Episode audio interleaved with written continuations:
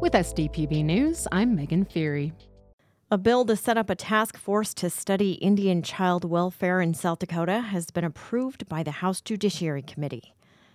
Senate Bill 191 provides for 17 representatives from tribes and state agencies to hold at least eight meetings before November 2024. Their mission is to look for best practices in strengthening Native families so that children can remain in their homes. Victoria Wicks has this report for SDPB. State Senator Red Dawn Foster told the House committee that Native people make up 12% of South Dakota's population, but more than 60% of the children in custody of the State Department of Social Services. She said the task force will try to figure out what underlies that inequity and how to fix it. Looking at and identifying root causes and where we can put the time resources to address those so that the children don't end up in DSS. She said one key step is to address poverty wherever the child lives if a child is removed, that the adoptive families are receiving the support that they need to care for the children. Foster noted that the U.S. Supreme Court has heard arguments on the constitutionality of the Federal Indian Child Welfare Act, and if that federal law is weakened, South Dakota needs to join several other states in developing laws to fix the gap. Representative Rebecca Reimer questioned if poverty is the only factor in Native children's welfare. I would think there would be multiple conditions or reasons if you would say that they would be removed. Foster said tribes face housing shortages as well as drug and alcohol abuse and a high prison population, but much of it stems from poverty. So, looking at all the contributing factors that come along with poverty, Natives are disproportionately affected by that. Reimer objected to the bill as having a goal larger than it would be able to meet, but ultimately she voted in favor of it. Earlier in the session, the bill passed through the Senate Health and Human Services Committee and the full Senate with amendments. Senate Bill 191 now goes to the House floor, and if it passes there, to the governor's desk. For South Dakota Public Broadcasting, I'm Victoria Wicks. A Senate committee is advancing a House proposal to cut the overall sales tax cut. But as SDPB's Lee Strubinger reports, senators are adding a major caveat. The House bill cuts the state sales tax by 0.3%. A Senate committee wants that overall sales tax cut to be temporary. They're adding a two year sunset on the proposal. That's due in part to petition language that could wind up on the 2024 ballot to cut the state sales tax on food. Backers of cutting the food tax, including Governor Kristi Noem, say removing it is very popular. Noem ran on cutting the food tax last year. However, House lawmakers killed that proposal, favoring a more broad based cut as opposed to the narrow cut of food tax. Republican State Senator Jim Stalzer says the sunset is part of a cautious approach to cutting taxes. If the food tax uh, gets taken off and we don't have the revenue to, to, to provide for both, this just lets it, without a vote, eliminate this one and move to the other one. Both the overall sales tax reduction and the food tax removal cut a similar amount, just over $100 million. The House sponsor of the overall tax cut is opposed to the sunset. The bill now heads to Senate Appropriations, where they will weigh whether and how the tax cut fits into the state budget. I'm SDPB's Lee Strubinger in Pierre. A bill to establish a Center for American Exceptionalism at Black Hills State University was killed twice in the House. Because it involved an appropriation, the bill needed two thirds of the House to vote yes, and it failed in a first vote and again in reconsideration. Victoria Wicks has this story for SDPB. House Bill 1070 was defended on the House floor by its prime sponsor, Representative Scott Odenbach, who said South Dakota should write its own curriculum and textbooks for K 12 civics. The big woke textbook companies from other states have a near monopoly, are expensive, and are quickly being supplanted by new technology, and they're written by college professors at other out of state universities. Odenbach said he had been working for a few years on the concept of building U.S. exceptionalism into education. I've looked at similar institutes in other states for inspiration, of which there are more and more every year. Representative Sue Peterson said she voted against the bill in the first round of voting because it allowed too much oversight from Black Hills State. She read from a letter she received from David Randall of the National Association of Scholars, a conservative organization headquartered in New York City. She said Randall generally approved of HB 1070, but found the university's president and deans could nullify its intent. South Dakota policymakers should not waste taxpayer dollars on a center that would be captured by the higher education establishment. Peterson said the state should fund the center to be self contained, with a board appointed by the governor and the legislature. The bill faced opposition from Representative Roger DeGroot, a retired educator who called the bill clunky. He criticized the requirement that the center's governing board would report to the legislature. Where do they report that to? Reports it back here. Why not back to the Board of Regents that is establishing this so big government's not involved in it again? DeGroot said the center did not appear to have support at legislative hearings from educational institutions. Who was there to support it and talk? Was the Board of Education there? Was the Board of Regents there? Was the president from Black Hill State there?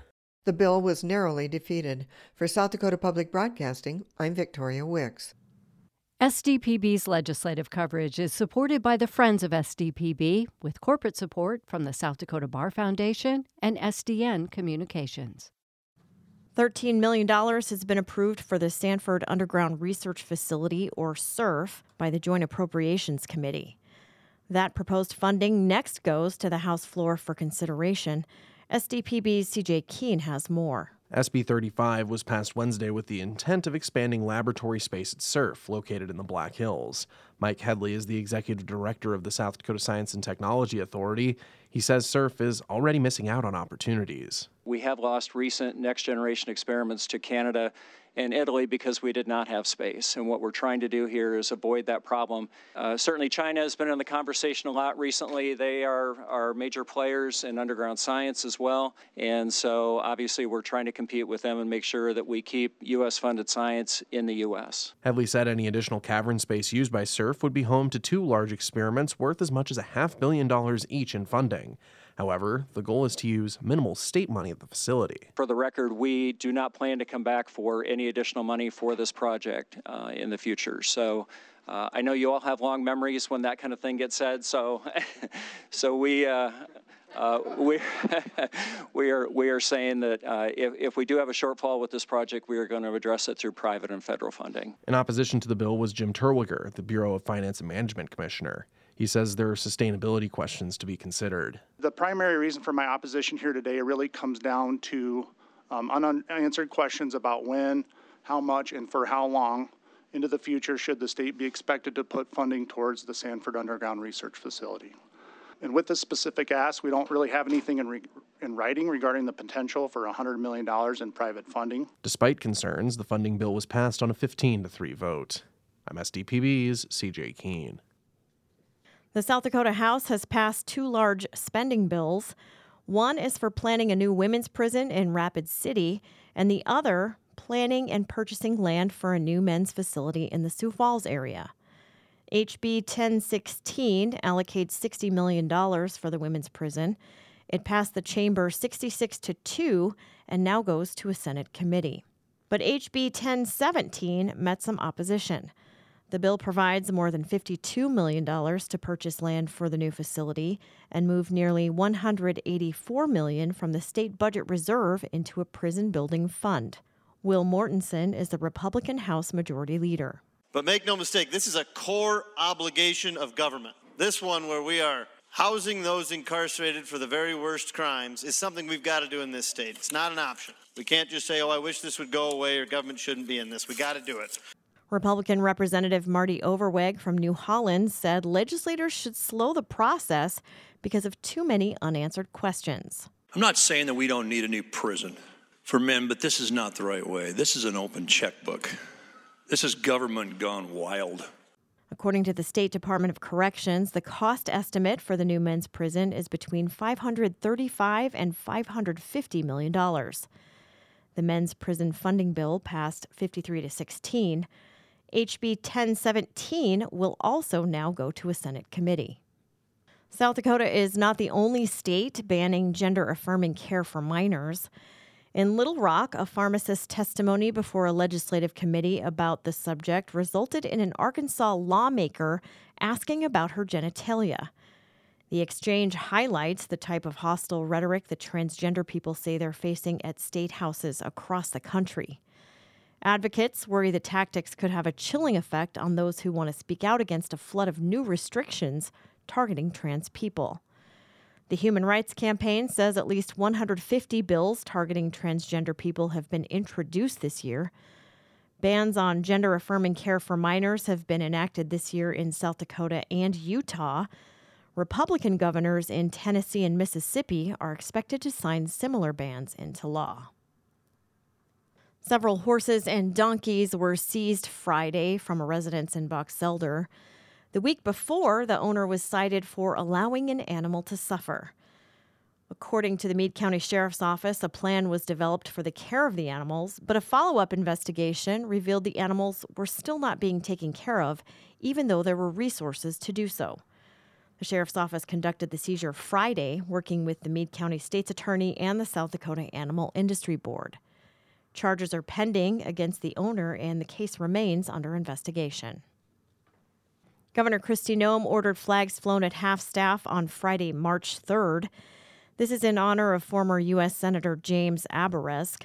He served in the U.S. Senate from 1973 to 1979 and was the first Arab American senator in American history.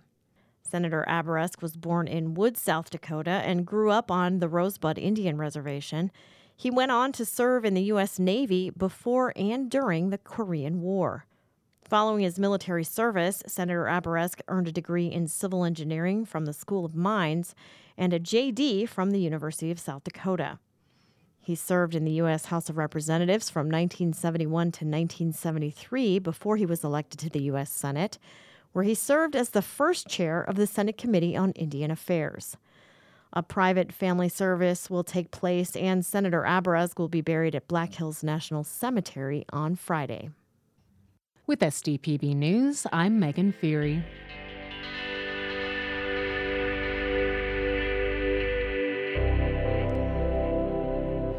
And that is your daily news update. Make sure to follow us on Facebook and Twitter at SDPB News and visit sdpb.org/news to stay up to date on our journalism as it comes in. And as always, thank you for listening.